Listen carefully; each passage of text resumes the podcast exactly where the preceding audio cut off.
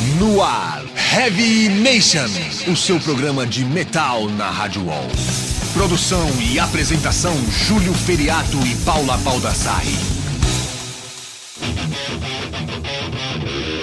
Fala Headbangers, começa agora mais uma edição do programa Heavy Nation aqui pela Rádio Wall, o programa de número 63, um programa muito especial porque estou aqui em companhia agradabilíssima de um grande cara da cena do metal, editor-chefe da revista Road Crew, Ricardo Batalha, que vai apresentar o programa aqui comigo.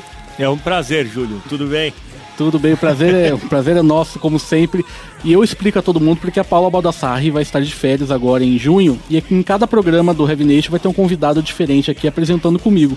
E também estamos aqui com uma figura polêmica da cena do metal brasileiro, Edu Falaschi. E aí, pessoal, tudo bem? Polêmica? Nunca fui polêmico na minha vida. Tive um, tive um ano polêmico, vai. Não, seis meses, vai. Seis meses polêmico. É, o seis meses de polêmica que te te transformou numa figura polêmica É do verdade. metal. Mas, pô, dentro de uma carreira de 25 anos, seis meses é nada, né? Mas tudo bem, mas eu concordo, concordo. E hoje, gente, muita coisa bacana, muito lançamento. A gente vai ter um novo do Candlemas, Kill Devil Hill, que é a banda do, do Vini Epsi. Vinhete. E o Rex sim. Brown, baixista do que era do Pantera. Nada como ter o Ricardo Batalha do meu lado pra me lembrar das coisas aqui. Temos a música nova do Celerata, aquela banda brasileira que gravou um novo álbum lá na- nos estúdios do Blind Guardian, né? O, o Twilight Hall. Celerata, se eu não me engano, é aquela banda que acompanhou o Paul Diano quando Isso, ele fez turnê. mesmo. E essa música foi o Andy Dedes que compôs pra banda, né? Muito bacana. Andy Deris, que é vocalista do Halloween, e esse Isso. Pink Cream 69. Isso, bem lembrar. O cara é uma enciclopédia, né? É, isso aí. Mas vamos aí já começar de som com o novo do Candlemas Prophet. Dá um tapão aí, meu filho, a gente já volta. Você está ouvindo Heavy Nation.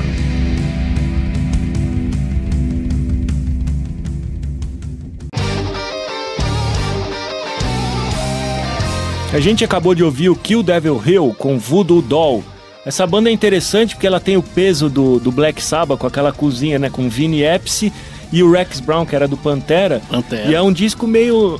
Ele tem partes com groove, tem partes bem pesadas, assim, lembrando o Sabá do The Humanizer, tem partes que lembram até o Alice in Chains. Tá um álbum bem variado, até coisas de. pequenas coisas de hard rock tem. Você gostou desse álbum, Batalha? Eu gostei. Eu preferia as faixas mais pesadas, né? Eu também. Mas a, ele ele é bem versátil assim e eu, eu achei interessante essa mescla que eles fizeram.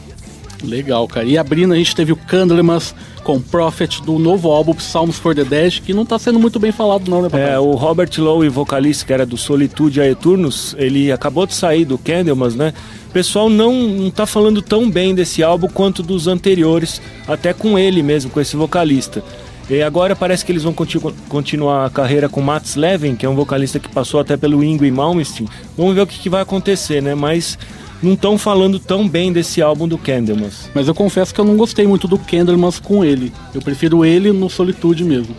É, o, o Ricardo Campos, que trabalhou na Road Crew, ele não é mais da revista, ele assistiu o, na Finlândia um show do Candlemas com o Robert Lowe e falou muito bem da performance ao vivo, mas tem muita gente que, que reclamou mesmo, que achou que não combinou. Eu acho que é questão de gosto. Eu prefiro o Candlemas começar, Começar, e amar, né? mas tudo bem. Sem dúvida. Mas a gente tá aqui com o Edu Falaschi, gente, que soltou uma nota aí recentemente falando sobre a saída dele do Angra. Aliás, Edu, a primeira vez que você esteve aqui foi para Vocês estavam gravando o novo álbum do Almar, o Motion. Exato. Na segunda foi quando o Motion foi lançado. E agora você saiu do Angra, cara. Sim. Eu sei que você já divulgou isso em vários lugares, mas assim, é diferente o povo ler e, e escutar você falar, é. falar. Daí, então fala um pouco pra o que, que realmente aconteceu aí pra. Cara, é, na verdade é uma junção de algumas coisas, né? Não tem um ponto é, fixo, né? É isso que me fez sair. É, todo mundo sabe que o Angra, infelizmente, é, foi, né, durante um período uma banda com bastante é, problema interno, principalmente de administração, tal. Isso, isso foi um dos pontos, né? É que veio me desanimando durante o tempo, né? Durante alguns anos. E mas assim, o, o- entre esses problemas internos, que é uma coisa que tudo bem, por isso que a gente acaba ficando, vai levando, porque é uma coisa que toda banda tem, né? Todo emprego, na verdade, tem, né? Todo trabalho tem problema interno, não tem problema. Agora, problema de você lidar com isso, né? Agora, é, o que mais pesou foi, na verdade, eu, eu depois que eu fiz o Rock in Rio, que eu soltei aquela carta que eu ia parar para fazer um tratamento vocal, que eu precisava de fato um tratamento vocal. é, para recuperar toda, toda aquela é, qualidade vocal que eu tinha apresentado antes, que o pessoal me conheceu desde o Mitrium até o, o Temple of Shadows, entendeu? E com o Angra. Então, para recuperar aquilo lá, eu precisava de um tempo, de um tratamento sério, e que era do refluxo tal, que é um negócio é, complicado que tem a ver com emocional. É como se fosse uma gastrite gigantesca, entendeu? E aí tem tudo a ver com emocional tal. Então, é, para recuperar a voz, eu precisava de um tempo. E aí nessa carta eu pensei, bom, é, vou falar que eu vou dar esse tempo e também vou falar algumas coisas é, que eu acho que vão ser boas para minha carreira. É, como a decisão de não cantar mais músicas é, que não tenham mais a ver com a minha voz. Né? Porque quando eu entrei no Angra, eu tive que me adaptar. É, obviamente eu sempre cantei agudo também tal, mas era um outro tipo de agudo. É um agudo mais natural para uma voz masculina, vamos dizer assim. Que é o que o Bruce Dixon faz, que é o que o Dio fazia, é, o Kiss, que hoje em dia principalmente, que ele não canta tão mais agudo. Então, é, em busca disso, né, eu tive que realmente tomar essa decisão de sair do Angra. Eu vou explicar por quê.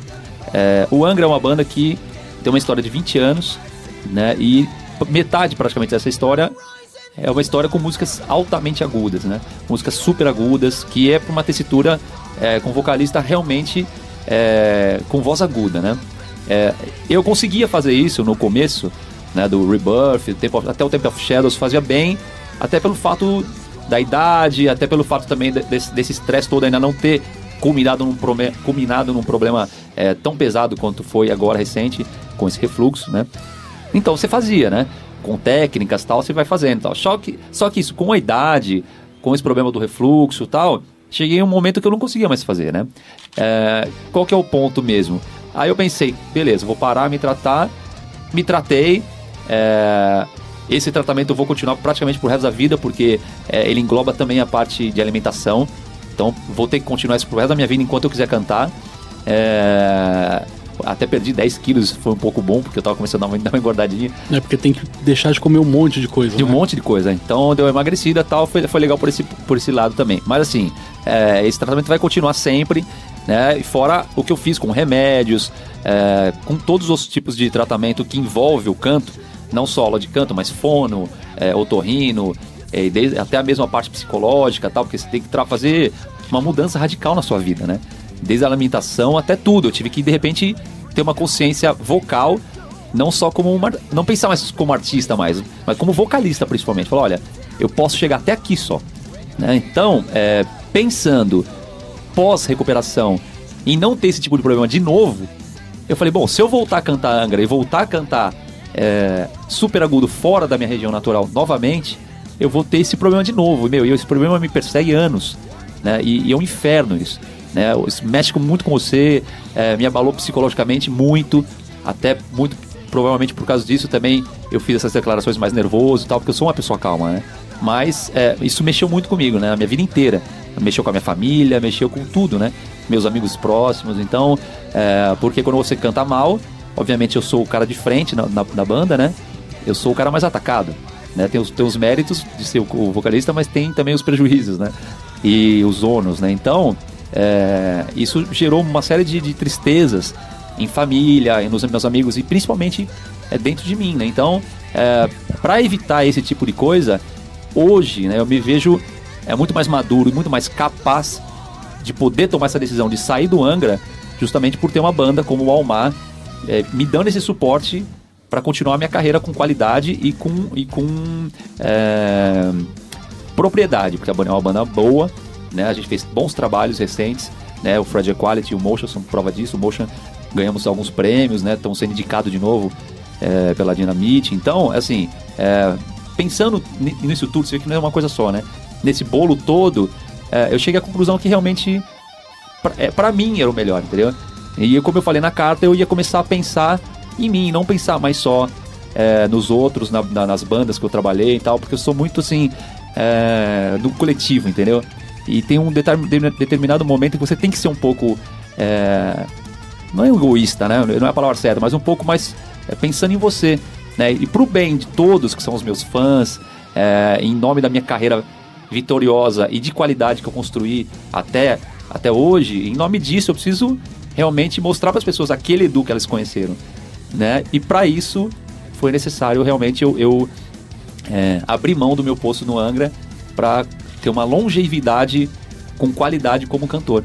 Né? Então essa, essa foi a minha decisão.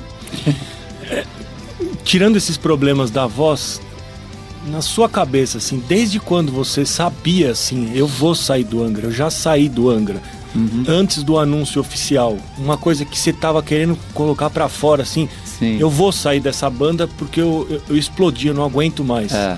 Isso aí, na verdade, é, como eu falei, né, não foi uma decisão tomada assim, ah, um dia eu acordei e falei, vou sair. O Batalha tem razão. Foi uma coisa até pensada. Porque sair de uma banda como Angra não É, exato. É uma decisão difícil. Até porque eu, eu gostava muito, gosto, né? Muito de, de, de, de do Angra e gostava muito de estar tá fazendo as coisas com o Angra, né? E digo artisticamente, porque a música do Angra é muito legal, é, as músicas são maravilhosas, a, a história do Angra é uma história é, de vitória, uma história bonita pra caramba, entendeu? É, a qualidade dos músicos, técnica, é, técnicas, né? Na verdade, é, é uma coisa que eu nunca vou esquecer pra minha vida, porque eu aprendi muito com esses caras, né? Como compositor, como artista, como empresário, né? Como você administrar uma carreira já, no sucesso, né? Porque você chegar no sucesso é uma coisa, você chegar no sucesso se manter no sucesso é outra, né? E eu, eu aprendi muito com eles como me manter bem nesses 10 anos, né? E eu tropecei em algumas coisas, infelizmente em coisas que não estão no meu alcance né, de controle, que é a doença. Né? Então acabei tropeçando nisso, queimando um pouco o filme porque eu passei a cantar mal. Né? Então, é, no fim das contas, isso me atrapalhou um pouco, mas eu sempre tive muito, muita consciência, é, mesmo antes do Angra, de, de ter uma carreira é, sólida, uma carreira com o pé no chão, de, digo, com humildade, tratar os fãs bem, é, fazer música, pensar na música propriamente, né? É, dita e, e não querer pensar em querer ser famoso, né? Porque tem músico que, que ele monta uma banda para ser famoso. Eu, eu montei uma banda porque eu amo a música. Eu não faço outra coisa na minha vida a não ser música, entendeu? Então, cresci, Batalha a gente se conhece mil anos, eu, puta, tocava em São Paulo quando eu era molequinho, nos, nos barzinhos de São Paulo, e fiz isso a minha vida inteira, e sempre heavy metal, né? Eu nunca saí do metal para ir tentar ganhar dinheiro com outra coisa, ou fazer um sertanejo, entendeu? Então, é, é o que eu amo mesmo. Então, assim, respondendo o que o Batalha tinha falado, é, na verdade, esse, essa decisão ela veio sendo construída, né? Desde o tempo que começaram os problemas em 2004, que foi quando teve a primeira é, discussão, vamos dizer, mais séria interna por causa de administração, né? Por causa de, de da parte mais de, é, de finanças tal, né? Por isso também foi resolvido trocar o empresário para ver se tudo isso era, eram melhorados, tal, esses problemas eram melhorados, tal. Algumas coisas melhoraram, outras continuaram e infelizmente aí isso foi me dando mais é... Foi se arrastando, né? É, não, isso foi, foi me dando mais é... material, vamos dizer assim, para eu tomar essa decisão, entendeu? E mas assim, é, eu quero deixar claro que apesar de ter tido esses problemas, né, de serem coisas sérias, bem sérias mesmo, é, eu prefiro nem, tipo. É, obviamente a gente tá fazendo uma entrevista aqui, mas eu prefiro não, nem vou comentar, por isso que na minha carta de despedida eu fui super. É, só falei das coisas boas, né? Do lado positivo. Porque eu acho que assim. É, o que eu construí com Angra e o que eu vivi com Angra é muito maior e tem muito mais quantidade de coisas boas do que coisas negativas, né? É, então eu acho que eu tenho que valorizar isso, enxergar o lado bom, entendeu? Porque eu saí do Angra é, numa posição que eu me encontro hoje, tipo, anos luz do que eu me encontrava antes do Angra. Entendeu? Em quesito de realização, realização profissional, é, pessoal, como marca mesmo, né? Edu Falasco. Então, pô, eu devo tudo ao Angra por causa disso, né? Então não tem por que eu ficar é, só falando das coisas ruins. Tiveram muitas coisas ruins. Mas que banda que não tem, né? Também, tipo. É, não adianta várias, é, as bandas acontecem, é uma família, né? Você vai vivendo junto. Às vezes você vive. Eu, eu via mais os caras do que a minha própria família, na verdade. Em muitos momentos, né? E aí você acaba tendo várias desilusões, você acaba ficando triste com várias coisas. E, e aí isso me deu também força para realmente eu é, tomar uma decisão de, de, de, sair, né? E seguir em frente com uma outra postura, uma outra visão é, de carreira e, de, é, e aprendido também como não fazer dentro de uma banda, né?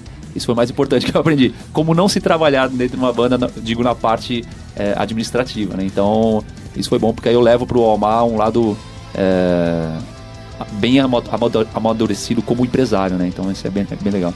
Entendi, mas vamos continuar o bate-papo daqui a pouquinho, porque agora tem uma banda, como eu falei, uma banda gaúcha que gravou no álbum deles lá no Twilight Hall Studio, que é da banda Blind Guardian.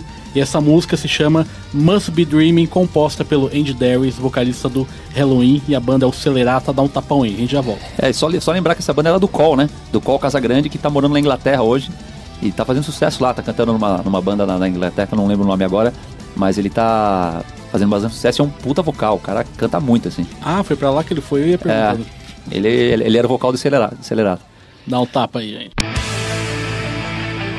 E voltando aqui com o Heavy Nation, a gente acabou de ouvir uma banda lá da Finlândia, o Amoral, com Wrapped in Barbed Wire, do álbum Beneath, lançado agora em 2012. E essa banda tem uma história curiosa, porque o vocalista deles é o Yari, alguma coisa que eu não lembro o resto do nome dele. Ele é vencedor de um programa tipo o Ídolos, da Finlândia. Que ele foi o, o grande vencedor, acho que já faz uns três anos isso. Ele seguiu carreira solo e sempre cantando heavy metal. Entrou cantando heavy metal no programa e ganhou o programa. Muito legal isso, né? E a banda, e a banda dele agora, não banda dele não, ele entrou nessa banda, o Amoral, que já estava aí na estrada, que era uma banda de death metal, e agora virou mais hard e heavy metal. é mesmo? E, é, e o cara canta pra caramba, Não, e tem a história do vocalista que entrou agora no Hit, que é da Suécia. Ele ganhou o Ídolos da Suécia, o Hit, que é uma banda de hard, a Or, Melodic Rock, perdeu o vocalista, e esse cara que ganhou o Ídolo sueco substituiu ah, o cara. Pois é, são coisas que não acontecem no Brasil. É outra banda também, ó. A banda Sirene, a vocalista, ela participou do Ídolos da, da Espanha, aquela espanhola, né? Ela, não sei se ela foi uma das vencedoras, mas foi uma das que ficaram por último lá. E tá hoje no Sirene, banda norueguesa de Gothic Metal. Bacana. E abrindo o bloco Celerato com Must Be Dreaming, que vai fazer pa parte do novo álbum The Snipper, que vai ser lançado agora em 2012. Como eu falei, música composta pelo Andy Darius, vocalista do Halloween, especialmente pro Celerata, ficou do caralho, ficou muito bom. E com certeza vai ser uma, mais uma banda que vai estourar mundo afora, espero pelo menos, né? Mixado e masterizado pelo perfeccionista Charlie Bauer Find. Deve é. vir coisa boa aí. Esse é. cara não, é. Não tem como vir coisa ruim, né? Não tem mesmo. Mas, Edu, voltando aí, cara, além de você ter saído do Angra agora, também teve a baixa do Felipe. Uhum. Que saiu agora. Sim, sim. E que, houve alguma briga? A baixa do baixo. é, então. e aconteceu alguma coisa? Explica melhor pra gente também o que, que foi a saída dele também, que todo mundo tá falando que vocês brigaram, não sei o quê. Não, não. Na verdade, é claro que existe um desgaste por conta do Angra, né? E que também envolve, né, a minha amizade com o Felipe. Agora, a decisão de, do, do Felipe é, não estar na banda foi meio que em conjunto, a gente já vinha conversando isso há um tempo, né? Porque, obviamente, a gente era amigo, é amigo ainda, né? Mas era próximo, porque a gente tava sempre junto por causa do Almar e do Angra. E, e aí a gente conversava tal. E, e aí o que aconteceu? Ele. Ia chegar um momento que o Angra, sei lá, se eles voltarem, eles voltarem, sei lá, com o próximo vocalista tal, o Angra é uma banda grande, é uma banda. Vai ter trabalho pra caramba. E o Almar tá crescendo, é uma banda que tá cheia de demanda, tá crescendo pra caramba. E a tendência é a gente crescer mais agora, porque agora eu vou me dedicar só pro Almar. Então, é, não tem mais aquelas paradas, né? Porque o Almar deu umas paradas. Então, tipo, fez o disco e parava, porque o Angra fazia alguma coisa. Aí voltava, já voltava já um pouco mais fraco, porque tinha que retomar todo aquele ritmo. Fez agora, o motion não. e parou porque você teve que se tratar. Exato. Então, tipo, agora não tem mais parada nenhuma. Agora a gente vai seguir firme e forte. Então tem planos para DVD no final do ano, do Almar. A gente tem lançamento do próximo disco já no começo do ano que vem, em março. Então, quer dizer, agora a máquina vai funcionar mais rápido, né? Então, é, uma hora isso ia bater. E aí, de quem eu, eu não tô mais no Angra, então minha prioridade é do Almar. Né? Minha prioridade é o Almar. E aí, qual que seria do Felipe? Aí ia ficar dividido, muito provavelmente a, a, prioridade seria o Angra, obviamente, né? Que é a banda que ele tá mais tempo, é a banda que ele entrou junto comigo em 2001 e, e também pelo peso que a banda é, tem, né?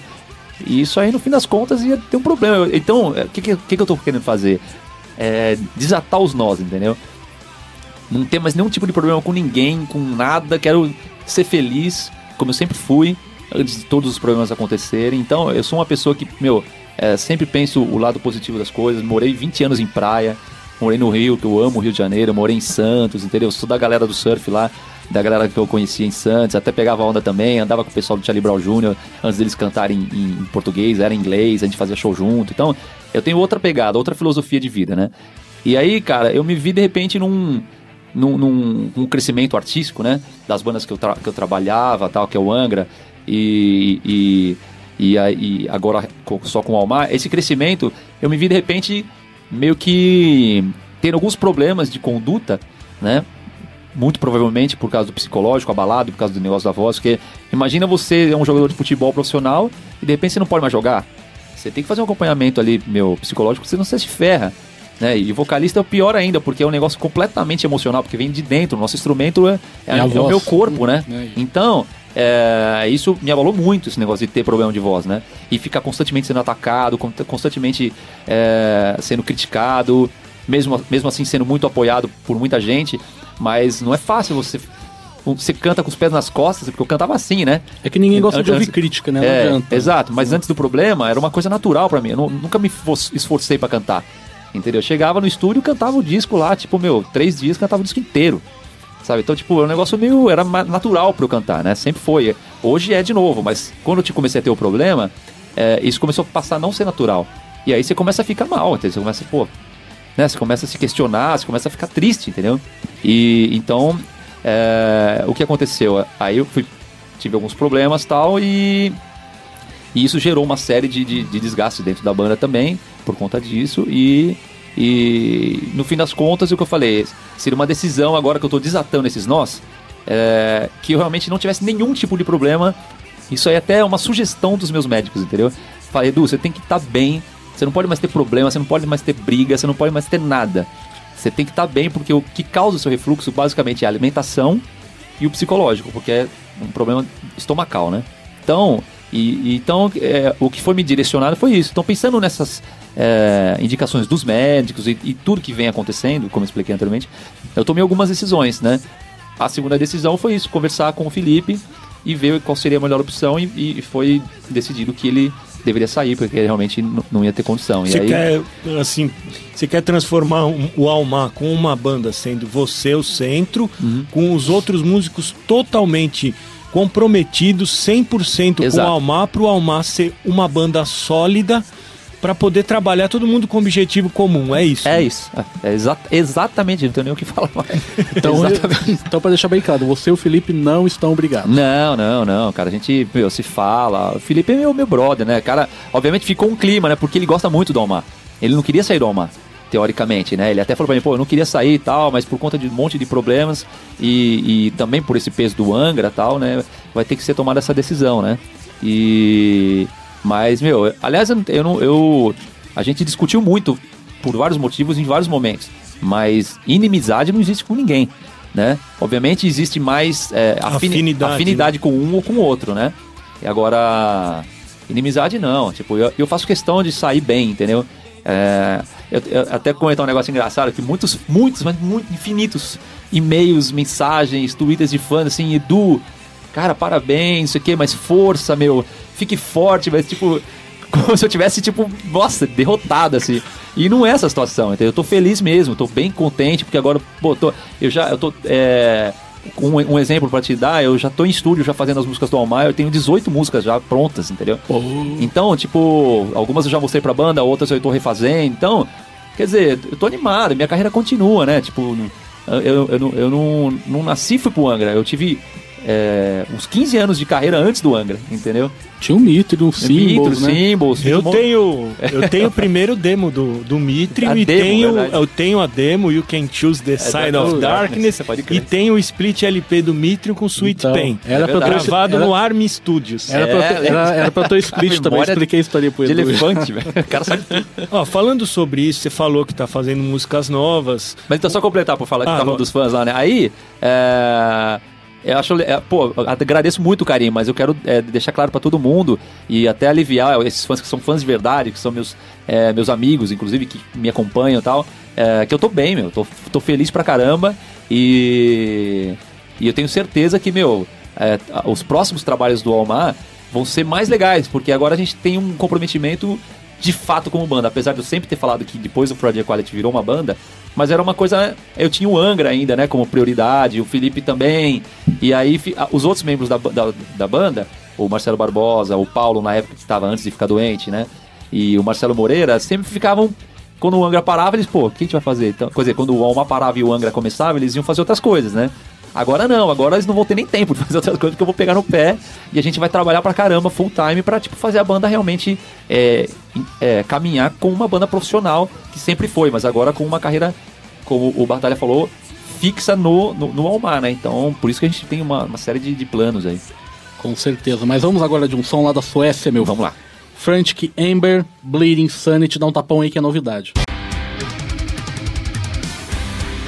Vocês ouviram aí o Raise Hell com Dance with the Devil, do álbum Not Dead Yet, lançado em 2000. Eu lembro quando esse material chegou na redação da Road Crew, ficou todo mundo louco com o som que era meio death trash assim. E esse álbum é interessante porque ele é completamente diferente do primeiro. Não sei, porque o primeiro era bem na linha do Dissection, lembra? Que é aqueles black metal lá da, da Suécia. E esse aí os caras surpreenderam que voltaram uma levada mais trashona É. totalmente diferente, assim. E é muito bom. É legal mesmo. E é muito bom. E a gente abriu também com Frantic Amber, também da Suécia, com Bleeding Sanity, que é um single lançado agora em 2012, que vai fazer parte do novo álbum dessa banda. Aliás, é um álbum só de garotas. É um death thrash executado só por mulheres e vai ser bem bacana aí, cara. E o que, que você queria perguntar pro Edu, Batalha? Então, uma, uma curiosidade que eu tenho assim.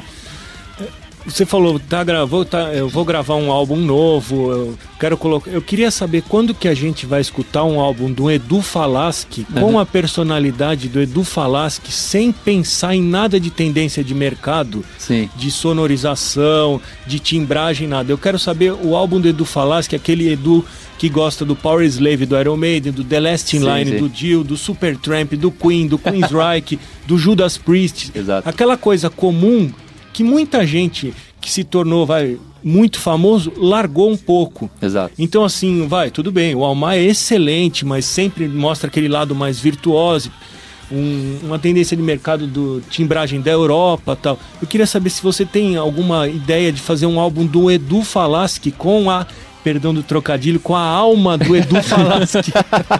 Muito bom. Mas então, é... bem, bem legal essa pergunta, cara. Aliás, uma das mais perguntas mais, mais legais que eu, que eu já recebi, assim. Na, na, na verdade, o, o Alma é um, é, uma, é um grupo, né? é. Então, é, fica difícil pra eu querer, a não ser que eu tivesse uma filosofia de trabalho tipo Malmsteen. Ó, né? Tipo assim, Eu mando eu e- mando e acabou, É. tchau, a banda é minha, a música é minha e, e, E não é, e assim, isso. né? A ideia é sempre fazer uma Exato, banda, então, né? então sempre foi, né? Apesar de eu ser o compositor principal, de eu fazer praticamente todas as músicas, mas é, todas elas passam pelo crivo da banda e passam pelas influências de cada um da banda. né? Então, por isso que a gente tem aí a música do O Alma que- Hellhammer. é, que tem até influência de Hellhammer em É. alguns momentos, né? Que super def lá e tal. E aí, por causa do Paulo, que tinha essa, essa pegada, é, algumas linguagens mais prog, que é do Felipe, do Marcelo Barbosa, porque eu não tenho essa pegada do, do prog, né? Eu sou de outra linha, né? Que o Batalha falou as bandas que eu curto aí. É, então eu sou mais do tradicional e tal. E, e aí, apesar de eu compor também nessas linhas, mas é mais natural que eu fizesse uma coisa nesse, só nesse sentido. Então o Almar é, um- é uma banda de fato e é uma banda que tem influências de todos, né? Então eu deixo essas influências chegarem pra justamente formar o Almar. Porque senão não ia ser, não ia ser o Almar, ia ser do Falasque solo com, o, com logotipo de banda, entendeu? Né? Então eu, eu acho legal quando tem essa mistura, porque o que, que aconteceu? O Almar, é, com essa postura minha de deixar as influências chegarem e, e- e- contribuírem pro todo, a gente criou uma identidade. É, principalmente com motion. Com motion, acho. não, eu digo no motion, no É. motion. Porque assim, é, foi, é, é um, é um passo é, de cada vez, né? O primeiro álbum foi um disco solo, então esse sim é o Edu Falaschi, né? Só Edu Falaschi e tal.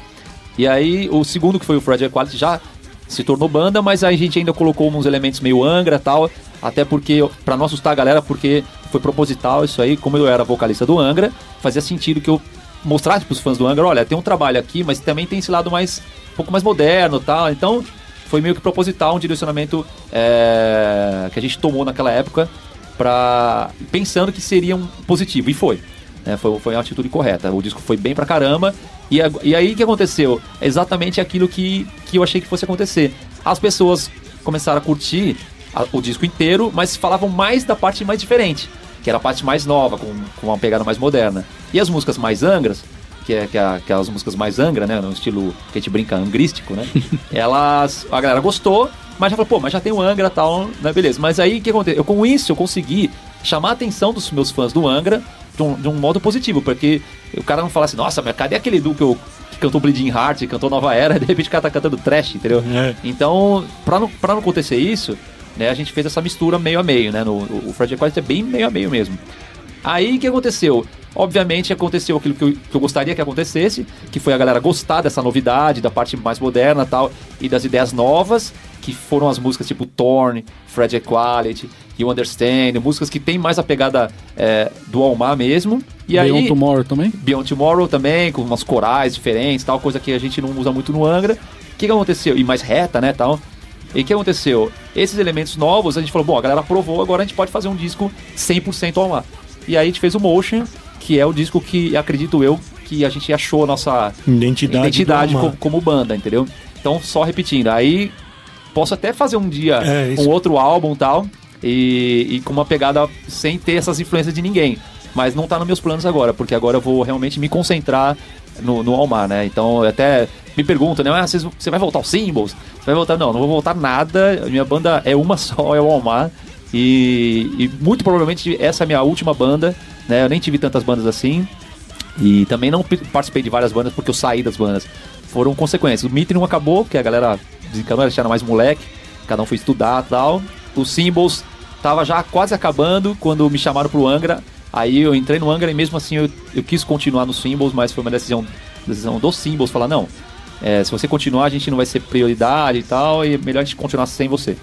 E aí... No a- fim, nem os símbolos continuou, né? é, no fim eles não continuaram. Aí, mas eu- a decisão foi deles, né? Então eu fiquei só no Angra. E quando eu fiquei no Angra, enquanto eu fiquei no Angra, eu me dediquei é, praticamente full time ao Angra. Quando começaram os problemas, e aí eu falei, pô, não sei nem o que vai acontecer, preciso ter uma outra banda, porque se acabar eu vou ficar sem fazer nada, vou ficar em casa, né? Então não dá. Então aí eu formei o Almar, e aí sim começaram, né? É, os trabalhos com o Almar, e a banda começou a crescer, crescer, crescer. Hoje você vê, o que a gente tem em três anos é quase o que eu tenho em 11 anos de Angra. Porque, vamos calcular, a gente tem três anos de, de Almar como banda. Mas o primeiro disco é contado como álbum da banda, porque é o mesmo logotipo, né? Então, a gente tem três discos do, do Almar em três anos. Tem quatro videoclipes, né? E, e agora provavelmente um DVD até o final do ano. Em 11 anos do Angra, eu tive quatro discos, né? Acho que também três ou quatro videoclipes. Então, E um DVD que e um isso vai- DVD, que é o que a gente vai fazer agora no É. final do Almar. Então, basicamente, em três anos, eu, eu vou ter a mesma quantidade de produtos que a gente fez com o Angra, entendeu? Então, você vê é, a produtividade da banda e tal. Então, é isso que eu quero, manter essa, essa produtividade e, e, e que isso seja feito com verdade, entendeu? Esse é o principal. Né? Quero que seja feito de verdade, que os, os músicos estejam é, contribuindo de coração com a banda e dedicados à banda, né? E para isso, cara, eu sempre trabalhei de forma igualitária, a gente sempre divide tudo igual, entendeu? É, não tenho essa postura de querer ganhar mais que ninguém. Nunca fiz isso nem no Angra, nunca pedi para aumentar, para ganhar mais no Angra. Em 11 anos nunca pedi aumento, né? Então, eu acho que assim, combinou, combinou, vamos seguir. Se tiver que ter uma, uma- um, um aumento, por exemplo, de salário no Angra, acho que deveria ter partido do, do contratante, não, não de mim, pedir aumento, tem que pedir. Eu acho que o contratante em qualquer emprego tem que chegar na hora que vê o valor do cara. Pô, esse cara contribui para minha empresa muito, pô, eu gostaria muito que ele continuasse, então vou oferecer um, um- uma bonificação aqui, um aumento, algum outro, né? E então jamais eu, eu, eu pleitearia isso aí. Então no Almar eu faço questão de que seja tudo bem, bem justo, bem é, igualitário. Vamos aí com uma banda aqui do Brasil também que lançou CD novo agora, Rigel, End of Days, dá um tapão aí, a gente já volta. E a gente acabou de ouvir uma banda muito boa aqui do Brasil, meu, Almar com Souls Alight do álbum Motion, que inclusive, né, Ricardo, apareceu na- na- nas páginas da Road Crew lá, que foi um dos álbuns mais vendidos né, na época do, do lançamento, né? Foi, lógico. É. o- a gente sabe, o Edu tem os seguidores dele. Até uma coisa que, assim, quando falam. Bom, eu, como te conheço há muito tempo, nunca passou pela minha cabeça que o Edu seria sinônimo de polêmica. Só que, assim, tudo que envolve essas bandas que eu chamo da turma Angra, vai. Você fala Almar Angra, Xamã. Xamã, Angar, André Matos, tudo isso. Pode ver que nem você É falou, toda banda tem alguma alguma polêmica na história. Pega todas essas, É, todas essas é. tem um monte de rolo, né? É verdade. É, in- incluído. Mas assim, é inquestionável a, a qualidade do, do som do Almar, como era do Angra. Eu não gosto de todas as fases do Angra. Eu fui hold do Angra na época do Holy Land, então eu não, eu não gosto de todas as fases, mas é inquestionável, né? A qualidade e tudo. E por isso vende, tem muito fã, tem muitos seguidores. Com certeza, vender é muito importante, né, Edu? Com certeza. Cara, apesar que hoje não vende tanto mais É. Né? Mas assim, é importante você estar percebendo que existe a demanda, né? Ou de shows, ou de é, que seja mesmo só pela internet e tal, acessos nos sites e tal. Então isso é importante. E a gente tem visto é, muito o crescimento do Almar de uma forma até é, rápida. E eu precisaria mesmo, de fato, me dedicar mais ao Almar. A não ser que eu desencanasse e falasse, não, vou, vou segurar mesmo porque eu quero. Eu, eu fui no show de lançamento do, do Almar no, no Manifesto, Aqui em São Paulo. é. tava lotado. Depois, na outra semana, foi justamente aquela semana que teve o lance da Do declaração do Edu no Rock Express. É, É, eu fiquei assim, eu não entendi direito, até se eu tivesse do seu lado, eu Sim. ia te puxar e falar, acabou essa entrevista, vambora, exato. é. acabou. Você- O meu assessor falou exatamente isso. Se eu Porque tivesse lá com você na eu hora. não ia deixar. Porque eu falei assim, pô, o cara tava contente pra caramba numa semana atrás, sozinho, Exato. que colocou. Não, a é, gente botou o mais- dobro de público. É, mais público A gente do botou que o dobro de público dia, no show só do Almar do que. do que no que juntou um monte de banda do- de. de banda fudida. O que eu pra ia caralho, falar assim, boa. você acha que o problema era a data, não sei o quê, ou o problema é com metal melódico, power metal? Sim, sim. Na verdade. Deus, só, antes de você responder, eu só posso anunciar a banda que abriu o bloco. É, é verdade, mas esquecemos da, da, da banda. Vamos falar. Viajei aqui. Nada, nada. Acontece, é, programa ao Falta vivo, de né? costume. Não, não, mas, mas quem abriu o bloco foi o Rigel com End of Days do novo álbum Imminent, que é lançado agora em 2012. Rigel também, agora. Esse álbum foi gravado lá com o Pompeu, muito bacana. Agora sim, o Edu, pode responder o que o Batalha perguntou aí. É, então fala só essa O, não, você ia falar que o problema você acha que foi o, o com o metal melódico? Aham. Não, eu acho assim, vou tentar ser sucinto, porque esse assunto é, é, é complicado, que é grande, né, pra se falar. É, aquele vídeo foi um, um acaso na minha vida. Eu já expliquei um pouco, talvez, talvez, eu não tenho certeza, porque eu não sou especialista, eu não sou psiquiatra nem psicólogo, mas existe um grande, existe um grande fundo emocional devido a todo o estresse que eu vinha passando por vários motivos, né, principalmente por causa da voz e pós é, Rock in Rio, né, que foi uma coisa que me machucou muito e tal. Bom, é... no fim das contas, eu acho que assim, grande parte daquilo que eu falei, eu ainda mantenho a posição e ainda acredito não, ser. Não falaria daquela É, forma. não, é, eu já falei em vários lugares, É. né? Que só também não quer entender quem não, quem, não, quem não quer, né? Mas eu já expliquei, já pedi desculpa por ter sido agressivo e tal. Mas é uma coisa que se explode, é tipo aquele. Um dia de fúria, tá ligado? Eu nunca tive aquele momento. Né? Foi a primeira vez que eu tive aquele momento e espero não ter mais, porque não faz parte da minha personalidade, né? Agora. O que acontece? Eu acho assim, a gente vive um mercado no Brasil que que é um mercado que eu, eu, eu vejo, enxergo um grande potencial, né? A gente tinha muitos anos atrás já já tinha grandes bandas, mas a gente não tinha muita estrutura para essas bandas desenvolverem, porque digo há muito tempo atrás mesmo, assim, não tinha tanto instrumento de qualidade, é, não tinha produtos importados aqui no Brasil, isso não gerava uma concorrência do produto nacional para melhorar sua qualidade, para competir com o mercado internacional. Que acontecia? As bandas, para conseguir uma guitarra Gibson, na minha época, o cara tinha que puta, ter um parente rico dos Estados Unidos para trazer. Entendeu? Não tinha essa facilidade. Né? Então, o, o que eu fico triste é assim: é, hoje em dia eu tenho certeza absoluta que a gente tem bandas tão boas ou melhores que muitas bandas estrangeiras. Né? Deixar claro aqui que eu não sou contra estrangeiro, eu sou fã de vários artistas estrangeiros, eles inventaram essa porra aqui, que é o heavy metal. Eles inventaram isso aí, os ingleses, americanos, hard rock. Os caras inventaram, então não tem o que discutir. Agora, a gente tem, isso não diminui a importância das nossas bandas, né? Como as que estavam no festival. Hangar, um monte de banda importante da cena e bandas boas, né? Cantores bons, né? Todos artistas, tipo o, o Nando, né? Tipo, que canta pra caramba. Então, são caras que estão aqui no mercado já faz anos, né? E, e existe uma série de bandas, eu posso ficar citando pelo menos umas 20 bandas que eu acho que deveriam ser grandes, né, aqui no Brasil, que não aconteceram do fato da forma que eu acho que deveriam acontecer. Então, o que acontece? Naquele vídeo, basicamente, o que eu quis dizer é, é existe um, um potencial que não é explorado e principalmente não é acreditado. É claro que o fã ele não é obrigado a ir no show, não é obrigado a comprar disco, não é obrigado a apoiar. E também quando eu falo de apoiar, não é aquele sentido é, de, de, de esmola, entendeu? Tem que apoiar pra levantar. Não, não é isso. Apoiar, o negócio é ruim, você não vai apoiar, meu. Que ia apoiar? Se a banda é ruim, você não tem que ir. Claro que não. Mas a gente tem bandas, né, que eu sou fã, que eu cresci ouvindo. Essa, essas eu vou citar algum nome porque eu acho importante, que são bandas é, é, excelentes. Dr. Sim, meu, o Eduardo Danui pra mim é um dos melhores guitarristas do mundo. Não tem. E o Power Trio, que é o Dr. Sim, eu já vi, viajei o mundo inteiro. Então quando eu fiz essa crítica, eu fiz com embasamento de várias ideias que eu adquiri durante anos de carreira e viajei o mundo inteiro. Então eu, sei do que eu tô falando. Eu sei do potencial que o Brasil pode ser. Porque eu vi aonde a gente pode chegar. Eu vi a qualidade de, de, de casas, de, de, bandas, estrutura que a música tem nos Estados Unidos, na Europa, no Japão, na Ásia, até mesmo na América Latina, Argentina, Bolívia, é, Paraguai, Equador. Então, assim, é, é por isso que eu tava tão bravo, né? Então, assim, Dr. Sim pra mim é o concurso, meu, entendeu? O concurso, a banda é top, master.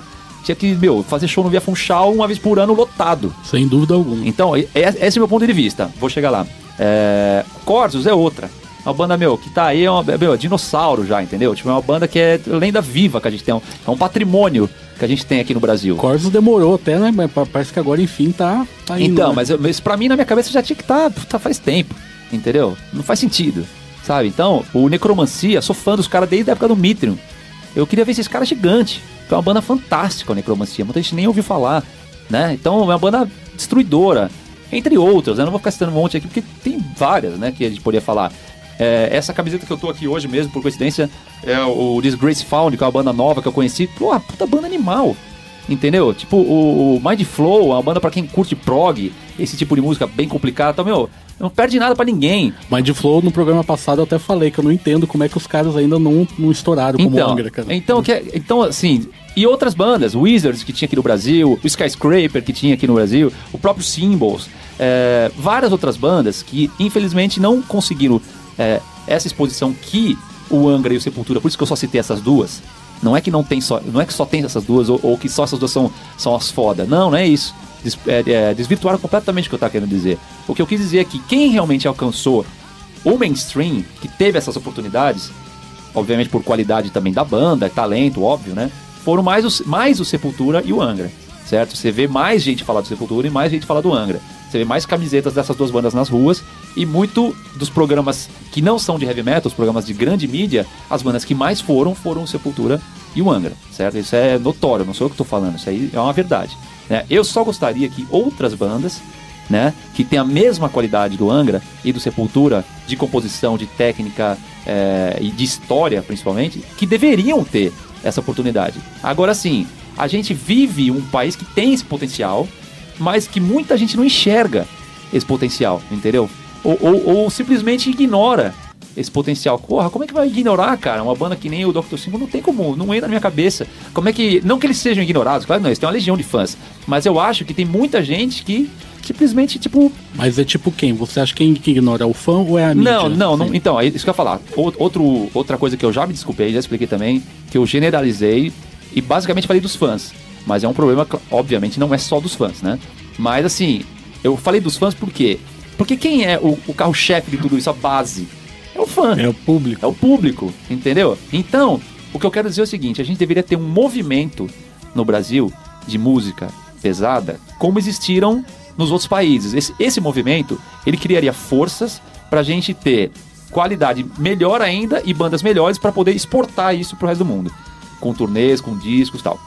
Vou chegar lá. É, o, o que eu penso, o grunge, ele começou em Seattle pro público de Seattle. Não tinha revista falando de grunge.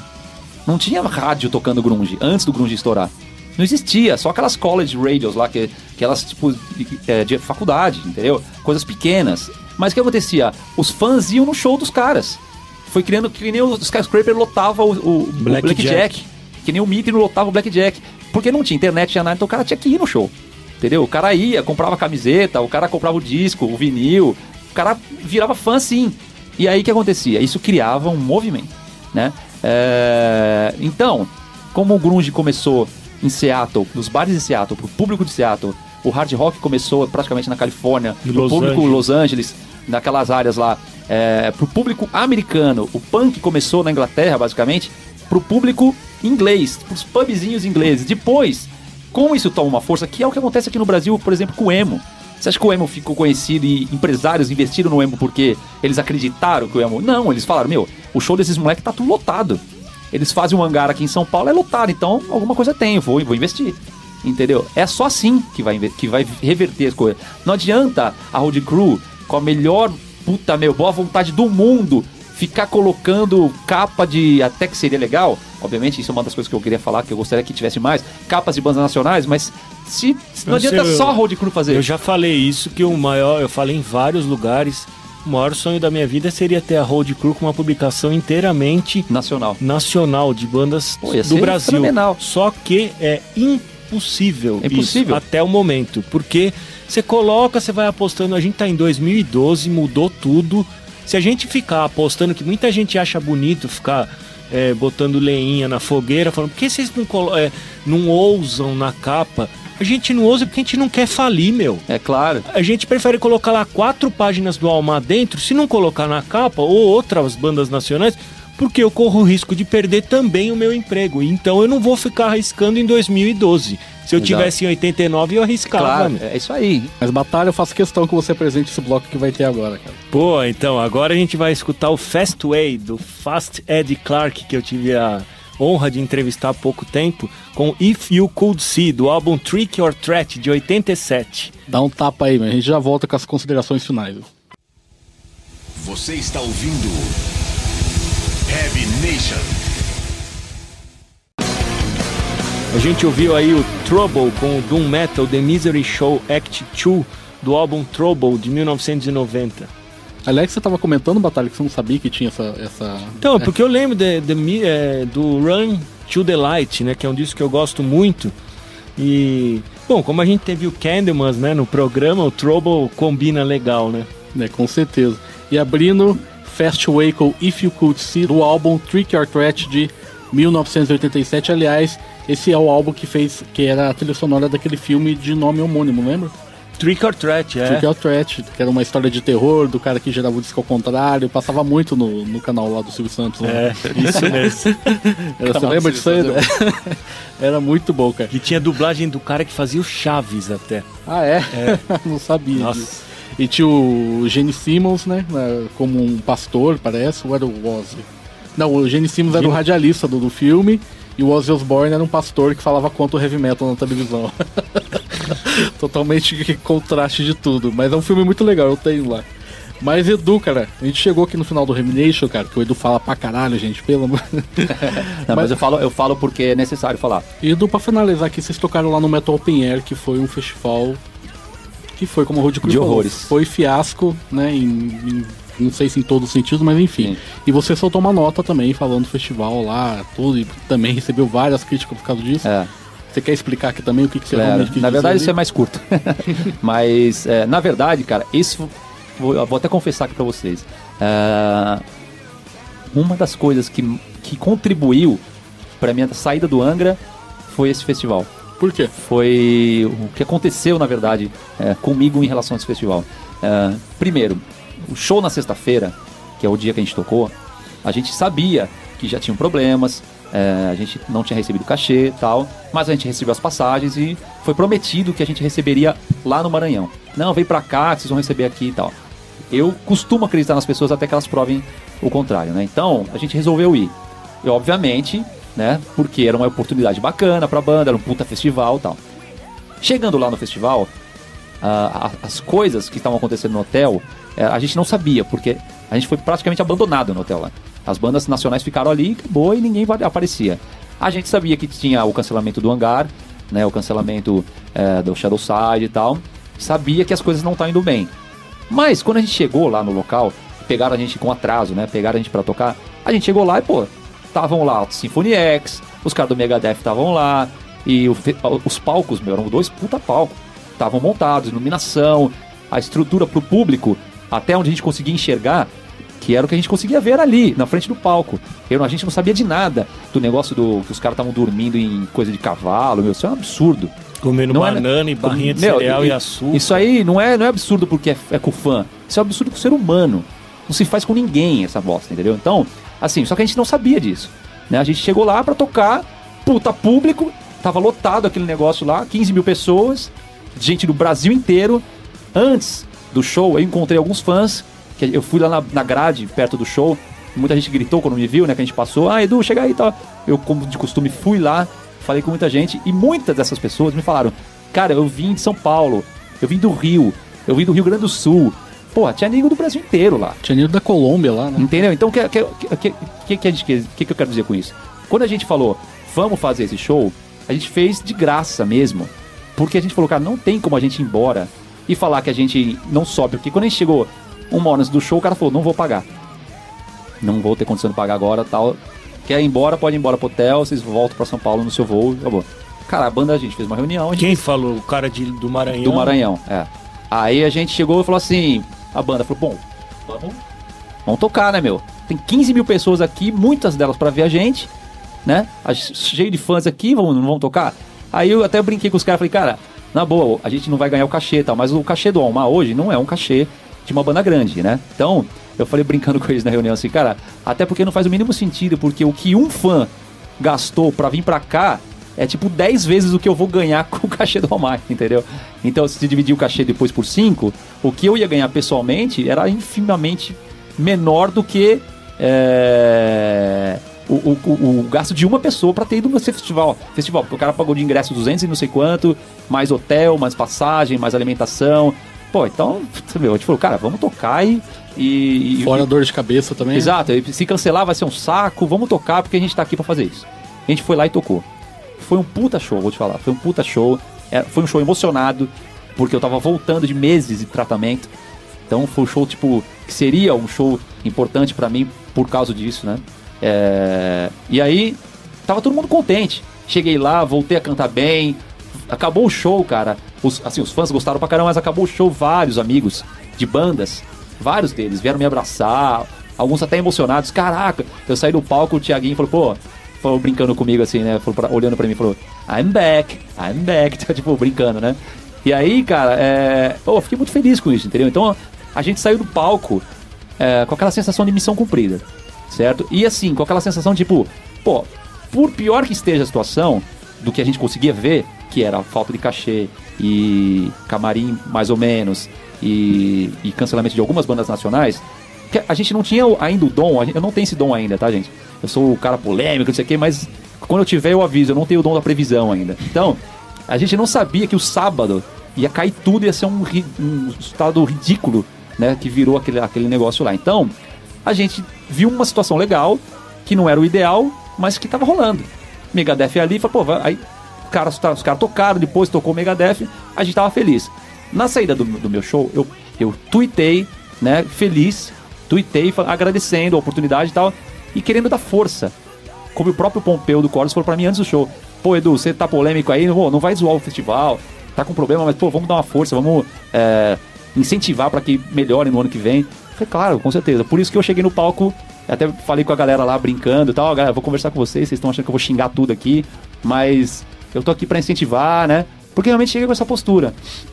E no fim das contas, pela- é, por essa postura, o tiro saiu pela culatra. Porque aí começaram a me criticar porque eu não falei nada. Então, pô, você criticou pra caramba os fãs em 2011, agora que você tem que criticar, você não abre a boca. Ah, o Edu tá do lado dos, dos produtores, o Edu tá não sei o quê, o Edu é o cara mais hipócrita do Metal Nacional, fizeram aquela matéria ridícula. Entendeu? Então, E você e o Thiago Bianchi ainda. é, eu, o Thiago, cara, o Thiago é um puta cara legal pra caramba, um cara que realmente se importa, um cara que tá afim mesmo de, de que as coisas mudem, melhorem, né? Então, é, no fim das contas, cara, eu, eu fui vendo, isso aí me, me incentivou muito a sair do Angra, porque eu falei, cara, eu não mereço isso que tá acontecendo, não fiz nada pra ninguém, pra ninguém, o que eu fiz em 2011, eu já pedi desculpa pela forma que foi feita, mas a intenção era boa, né, aquele vídeo lá, a intenção era boa, eu queria é, realmente alertar as pessoas pra uma coisa que é, não tá indo legal e que deve, deve melhorar porque merece e pode melhorar, como eu já falei. É, então, quando aconteceu aquilo lá, eu falei, não, chega. Até porque eu tive informações, informações é, verídicas, de que quem é, patrocinava, vamos dizer assim, esse tipo de, de enfurecimento, essa histeria que virou, né, de falar mal, não sei o que lá, alguns fãs eram fãs do André Matos. Eu sei porque são fãs que eu já tive problemas no passado e eu vi. Eu tenho uma assessoria de imprensa, quem pensa que não, eu tenho uma assessoria de imprensa. E, e gente competente que, é, empresários tal, que trabalham pra mim e sabem quem são as pessoas que dão problema. Os fãs. Eles nem sabem disso, mas a gente tem informação. Inclusive, vou até falar em segunda mão, que na verdade eu falei ontem na Rede TV, mas eu vou falar pra vocês aqui que eu tenho informação é, que já tá em caso de polícia tá? De fã mais agressivo, o cara que é, entrou em contato comigo, ameaça de morte, o cacete. Isso aí faz tempo. Ah, Nem- nem os esse ponto, então. É, nem os caras da banda sabem, mas é tipo um ou outro, entendeu? Tipo, na verdade foi um cara que chegou mais nesse ponto aí. Esse cara já foi avisado, já foi notificado pela polícia e sumiu. Certo? Então, é, o que acontece? É, então, eu, eu me preocupo com a cena, tal, acabei falando tudo aquilo tal. É, então, no fim das contas, é, eu tomei essa decisão também pensando nisso. Falei, cara, eu não mereço isso. Não fiz nada pra ninguém. É, tô aqui 25 anos, meu. Sabe, lutando, fazendo várias coisas pelo Brasil, é, pela música, porque é, e pela música que eu amo, que é o heavy metal, porque se eu não me importasse, eu ficava em casa, meu. Sabe, ficava tranquilo, ia fazer uma banda de baile e ganhar uma grana. Ou você acha que esses caras de banda de baile não ganham mais que o, que o próprio Angra? Um cachê de uma banda de baile em São Paulo, banda top de São Paulo, é 50 mil. Entendeu? O cachê do Angra era 20 pau. Entendeu? Então, tipo, meu, não, os neguinhos acham que ah, os caras são gigantes. é, A banda é grande, mas a gente faz heavy metal, meu. A gente faz metal, a gente não é o Bon Jovi, a gente não faz é, som mainstream do Brasil. Não faz. Entendeu? O que a gente faz é porque a gente ama. Por isso que a gente faz. Porque a gente gosta. Então, ah, quando eu vi eh, essa situação daquele jeito, os caras me tacando pedra daquele jeito, eu falei, meu, para. Eu não mereço isso, cara, entendeu? E, e muita gente indo na onda daquele negócio. Virou uma histeria, né? Então, quer dizer... Já vem, já vem de algum tempo, porque eu lembro que eu encontrei com você no, no manifesto uma vez, que a gente ficou conversando bastante, que eu falei assim, se você tivesse feito um, um dardo com a sua cara, você tinha ganhado mais dinheiro do que cachê de show. Exato, é. Na verdade, assim, é, eu nunca claro- vi bater tanto assim. Na verdade, cara, eu vou te falar, não sou só eu também, né? Tem vários artistas que sofrem também. É, obviamente, por eu ser vocalista do Angra, eu tenho muito mais exposição, mas tem várias coisas que acontecem não só no Brasil, mas lá fora. Nego, por exemplo, eu tava vendo uma matéria do cara do Nickelback, o vocalista tá, tipo, irritado pra caralho com os nego de, de Twitter, sabe? Tipo, o cara puto da vida, brigando. O, o cara, do, o voca- o vocalista do Lamb of God, saiu do Twitter recentemente. Anunciou que não quer mais saber disso, nunca mais vai entrar, porque é um lixo e não sei o que lá. Quantas vezes você viu também o, o Axl Rose falando que internet é, o, é a podridão, não sei o que lá. Então, tipo assim, tem vários artistas que sofrem com isso, entendeu? Né? Não sou eu. Eu tô falando, a gente tá falando aqui dos casos que são pertinentes à minha carreira, né? Então, a- mas é bom deixar claro também que não sou só eu. Mas assim, é impressionante de ver ah, como as pessoas esquecem o que você fez. Pô, cara, eu tô 25 anos de carreira desse negócio eu fiz disco pra caramba. Os, esses moleques que criticam, eu falo brincando, mas é verdade. A, a grande maioria não era nem nascida quando eu já tava fazendo show. Então, porra, eu não tô falando de mané, de louco, de. de ah, o Edu é louco. Meu, não, não sou louco nada. Eu tô falando por um negócio que eu tô vendo que tá acontecendo e que poderia ser milhões de vezes melhor. Mas, Edu, infelizmente o tempo é curto, cara. Meu. Mas obrigado pela, pela oportunidade e pela, e pela paciência, né? De escutar. É... Não, escutar você sempre é um prazer enorme. tudo, assim, tudo que eu falei aqui, mas é, é, a gente faz isso com amor, cara. Ah, deixa eu só aproveitar esse momento, já que tá finalizando, para agradecer ah, todos vocês pela oportunidade e principalmente a todos os fãs do Angra, né, que me acompanharam eh, durante esses 11 anos. Eh, e, obviamente, eh, agradecer ao Angra né, por ter me dado tudo que eu tenho hoje em dia e me propiciado e me dado tantas oportunidades né, que me tornaram ser o Edu Falaschi que eu sou hoje em dia e que me dão condições de poder trabalhar com o Almar de uma forma digna e com estrutura, com gravadoras no mundo inteiro e tal. Se não fosse o Angra, isso não, não, eh, não aconteceria. E principalmente, falando do Angra, queria agradecer ao Rafael Bittencourt, eh, que é o cérebro da banda e é o cara que eu mais aprendi dentro da banda como compositor, eh, como artista, né? É, sem dúvida, o mais autêntico de todos. E, e eu falo, né, sempre, se o Angra é que é hoje em dia, tem um, tem um nome isso aí, responsável. Rafael Bittencourt. Se não fosse esse cara com as suas ideias, eh, ideias malucas em muitos casos tal, o Angra não estaria na posição que está. Né? Com, com, digo, de estrutura, de nome, de marca eh, e com a carreira musical que construiu, né? Então, obrigado, Rafael, por tudo. E, claro, a todos os outros integrantes que tocaram comigo no, no, no Angra, mas especialmente ao, ao mentor de tudo isso, que foi quem começou isso tudo, que, que é o Rafael. Muito obrigado. Batalha, algo a dizer aí? Pô, é. Às vezes a gente tá acostumado tanto a entrevistar, né, assim, mas é um pra... sempre um prazer, assim, é diferente, né? É, entrevistar falando, né, na rádio, né? Então é sempre um prazer. Quando precisar, pode me chamar que eu, que eu vou estar aqui. Júlio, agradeço ao Edu, que é. Com... Eu lembro do Edu, assim. Eu me coloco dentro daquele Blackjack Bar, vendo o show do Mitrium e curtindo o, o som da banda. E eu tenho a- o cassete do primeiro demo até hoje aqui. E ainda vou encher o saco dele pra regravar aquela música lá que eu gosto. já, já falou várias vezes, agora eu vou, agora vou. Ah, só avisar também, ah, falando em gra- regravação, eu tô montando um estúdio aqui em São Paulo, junto com meu irmão, Tito Falaschi. Em breve a gente vai soltar algumas novidades. Isso é primeira mão, não falei nenhuma entrevista. Uh, e a gente vai lançar é, o nome desse estúdio em breve e tal. E, e a gente vai estar, tá, obviamente, se especializando mais dentro do rock. E a gente. Uh, e eu também continuo trabalhando com as minhas produções, né? Trabalho com as bandas que eu tenho produzido, que é o Drace Jr., o Perception e o Wise of Gaia, que eu tenho feito agora. E também falar em primeira mão que eu consegui um contrato Uh, com bastante batalha, sem... respeitando o trocadilho aqui, uh, para a banda Artemis, o Age of Artemis no Japão.